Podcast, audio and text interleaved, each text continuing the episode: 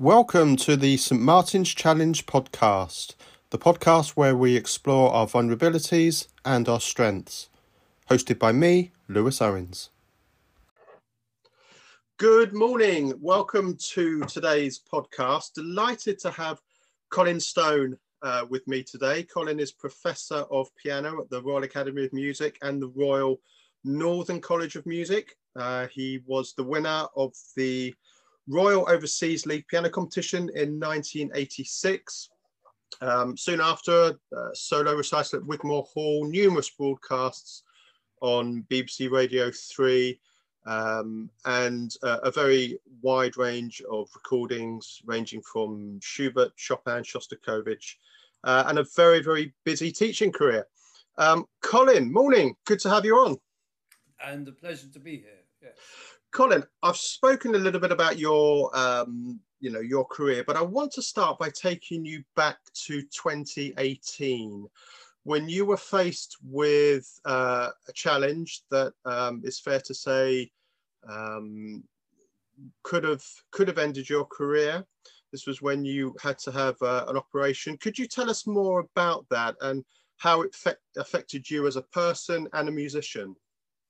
Uh, yeah. Um well, of course, it wasn't my my first uh, visit to Queen Square, but um, uh, the the problem was that, uh, as is sometimes the way with uh, certain types of illness, the uh, symptoms don't always add up, and it wasn't immediately clear what was going on. Um, it, it, it was a tumor, and um, it was a pituitary gland tumor, but the way the symptoms present uh, actually are, are, are, quite disparate and uh, and gradual. And so I was experiencing things at first you know, relatively trivial, and there was visits to the doctor, and of course it, it was compounded by the fact that um, I'd moved home and my medical records had got lost. So mm. the, the actual beginnings of this were uh, back. I hate to correct your chronology, but actually it, it sort of was kicking off uh, around 2015, um, yeah. and um, I think actually once once it was diagnosed and there was a clear path, uh, certainly from a point of view of mental health, it, it, it, things were much more straightforward. The the difficult part was as it was the first time because I had a, a, a tumor back in the uh, you know, 2003 or was it? I think yeah, gosh, um, I'm forgetting when that was now, but uh, around the, the millennium anyway, I had a, a, a spinal tumor which again wasn't uh, quickly diagnosed, and I, and I think it's it's the uncertainty and mm. having to live with something that is quite debilitating. That that's the tough bit. Um, mm. and, and, you had the operation in in 2018. Uh, I think it was actually earlier than that. Was I, it? I, yeah. yeah, I think it was 2017. I had the operation, um, but uh, yeah, it was. Um, uh, it, it was a, I mean, a wonderful experience in the sense that one one of the symptoms was that my eyesight was uh, badly affected, and I was developing tunnel vision, and uh, it was it was just uh, such a wonderful relief when I came round from surgery and uh, you know, lying on the hospital bed staring at the ceiling, and I suddenly realised I can see all the lines on the tiles on the ceiling mm. clearly. And, and, mm. and, and not restricted. I had sort of a, a width of, of vision. And, uh, we, we take we take so many things for granted, yeah. Colin, don't we? And and yeah. how has it changed you? Not not just as a uh, as a musician, but also as a person. Has it changed? I assume it must have changed your perspective on on many things. Yeah, I think actually it was the same the the first time around as well. That it, it redoubles your sense of um, uh, trying to focus on what really is important, yeah. and not to not to waste time or to or, and yeah to be grateful i know it's, it's a cliche but people are when they've had any sort of uh, life-changing experience there it always um, uh, renews your sense of uh, purpose and, and the determination to make something of what you've been lucky enough to regain. Mm. Uh, I mean, the first first time, you know, I was losing the, my mobility because I had a spinal tumor, so um, I, I'd struggled for about a year, being, you know, hobbling around and uh, really unable to have any sort of physical active Mm. life at all. And playing the piano seemed was was very problematic. I mean, I did keep going after a fashion, but uh, uh, on a very limited way. And so, Sure. you know, it, it it it definitely spurs you on. Of course, you still can't change the. You know, you can't. It's it's it's not a fantasy. You can't suddenly have. Uh, a, a, you, you know the life of your dreams perhaps it's not like that but it's just that you you do value what you do have and you make Mm. the most of it Yeah, um, it, it's it's fascinating, isn't it? Because I know you want to um, give a shout out to the National Brain Appeal at, at the end. Um, it's a, a marvelous charity, and we had uh, we had Rosie Millard um, on a few days ago, who, who's also actively fundraised for the uh, for the NBA. Um, similar to yourself, she had a benign brain tumor. Um, I'm no scientist by any stretch of the imagination, but the brain is such a fascinating and obviously a complex um, subject. Now, correct me if I'm wrong, Colin, but we're all incredibly grateful and fortunate that you went down the musical path. But if the musical path hadn't turned um, successful for you, there was a chance of you going more down the mathematical route. Is that correct?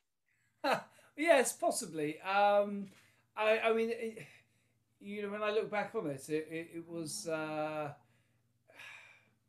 it was a sort of curious thing because when I was at school I mean I was already at uh, junior music college from, from the age of nine but I, I went to uh, Latymer Upper in Hammersmith uh, um, that was my sort of day school during the week and uh, uh, I was very happy there and uh, but I, I sort of suddenly realized that uh, you know it's such a competitive world in music that I, I was actually very anxious to have more time to practice. And uh, the headmaster was very understanding. He allowed me to take time off where you know at, at the margins to get a bit more time to practice. And and when it came uh, to um, academic stuff I mean he actually encouraged me to jump a year so that I could sort of get through it all a bit quicker and maths seemed like uh, it was something I enjoyed and um, had some ability for.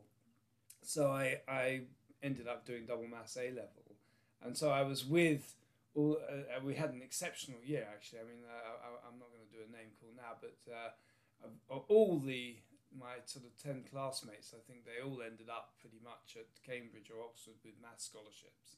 I was the only one who who didn't pursue that route. And, I, I was tempted because, you know, you get more, it was quite exciting working with these guys. They were so smart and, um, and uh, enthusiastic for their subject. And, you know, some of them are, you know, became senior statisticians for the government. And one, one of them is one of the top engineers at Google, you know, and has developed amazing software. You know, they're, they're, they're an incredible bunch. And, and and I, I, I really loved I, I really loved that sort of period of working on maths. We had some great teachers and uh, and I, I did reasonably well. And I, I mean certainly I could have quite easily gone to university and read maths.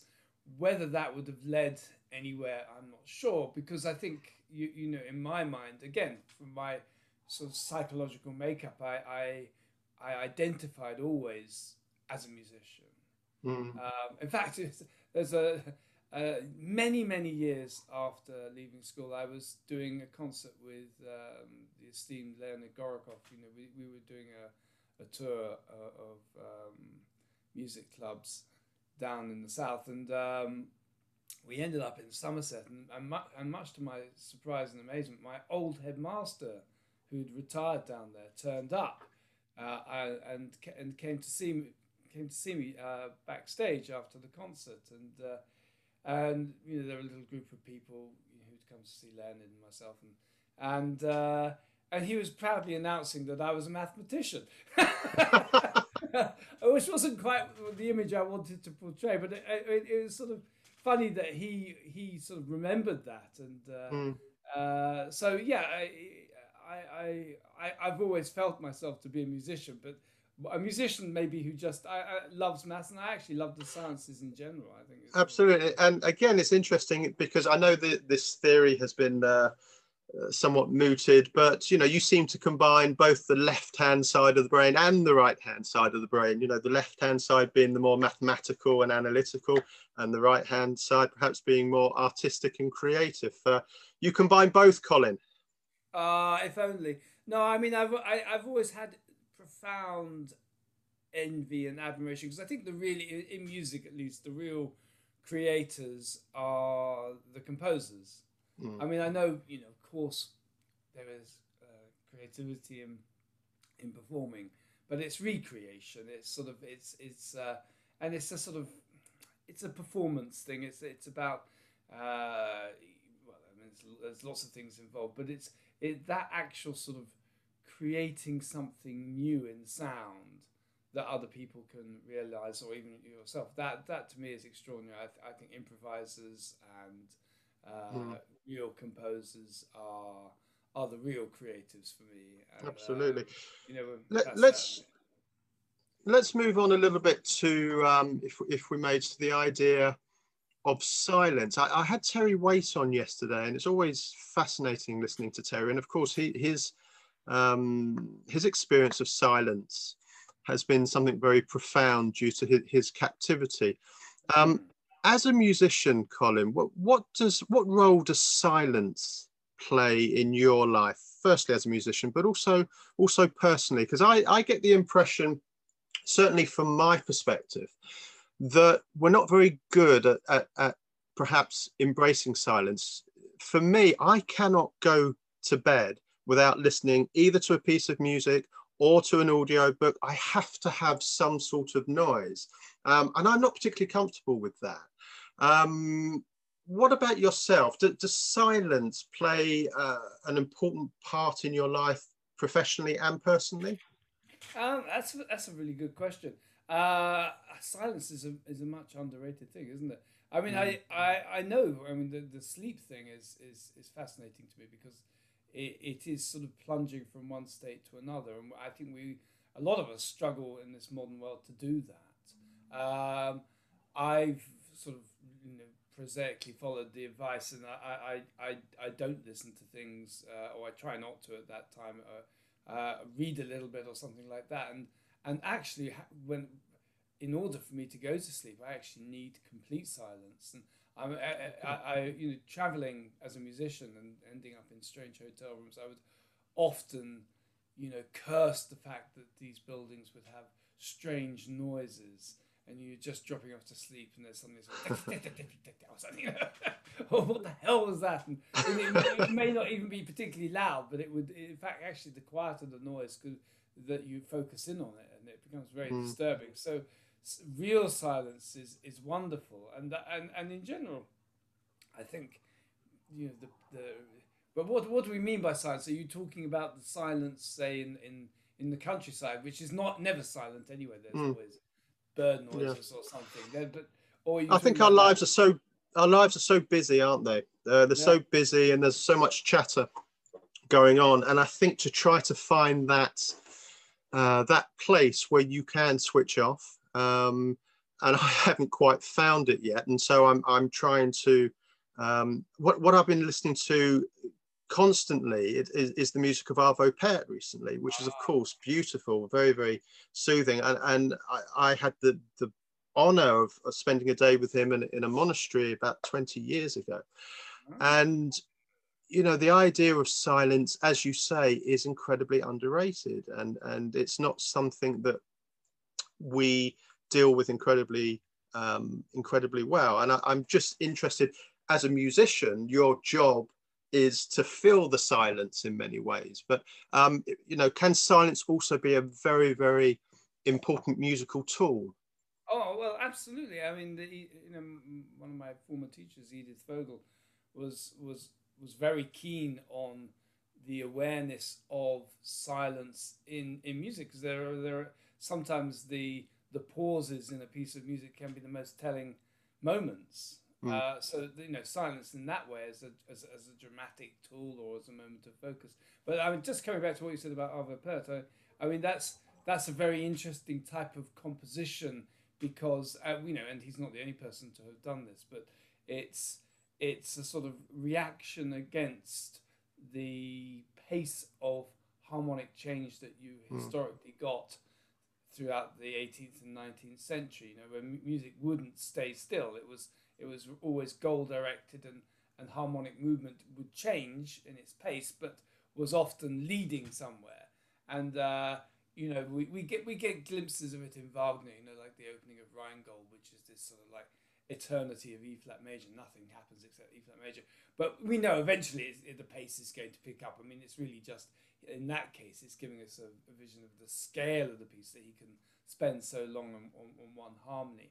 But you know, someone like Arvo Pärt is, is doing something in, in a sense more more uh, more manipulative in a way because he's he's slowing down the harmony to a point that he slows you down as well. He slows Mm. time. It seems like time stops when you're listening to this Mm. music.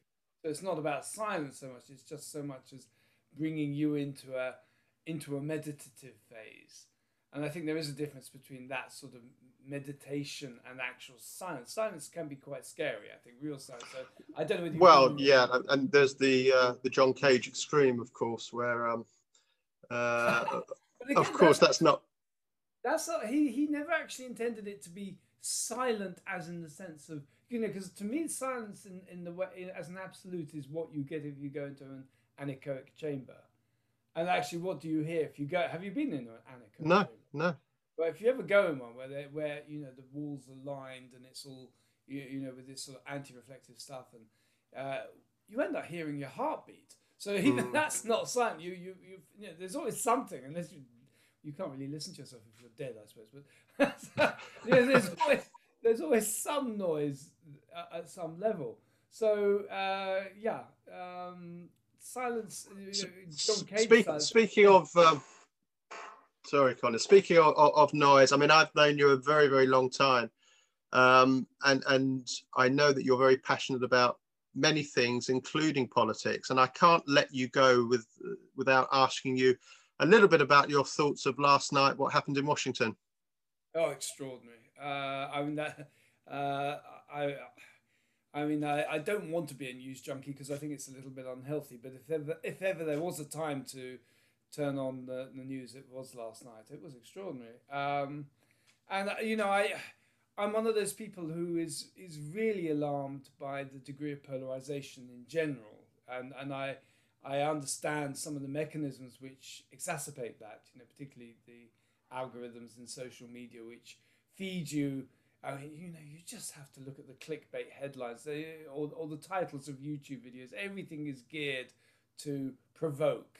You know, Yeah. we don't want to steer a middle path, or, or we're not being encouraged to steer a middle path. We're being encouraged to align ourselves on one side or another. And and and you know, and I've I've I find it very hard to make that jump. I try really hard to think, well, you know, what is it like to be a Trump supporter? Why he's your man? You know, why why are you turning a blind eye to all the the things that he does? Uh, how do you Mm. do that? How, and I, you know, with with a with a big twist, I can see how you do that. I mean, I, I I'm still to this day uh, an admirer of Tony Blair. I will quite cheerfully uh, so put to one side the uh, you, you know his enormous errors in Iraq and so on. I can see justifications for that, and I suppose on that level you can see how Trump supporters turn. I'm not equating the two, but I'm just saying that you know we we do have this tendency to become tribal and to focus on one side, and this is how it plays out when you have someone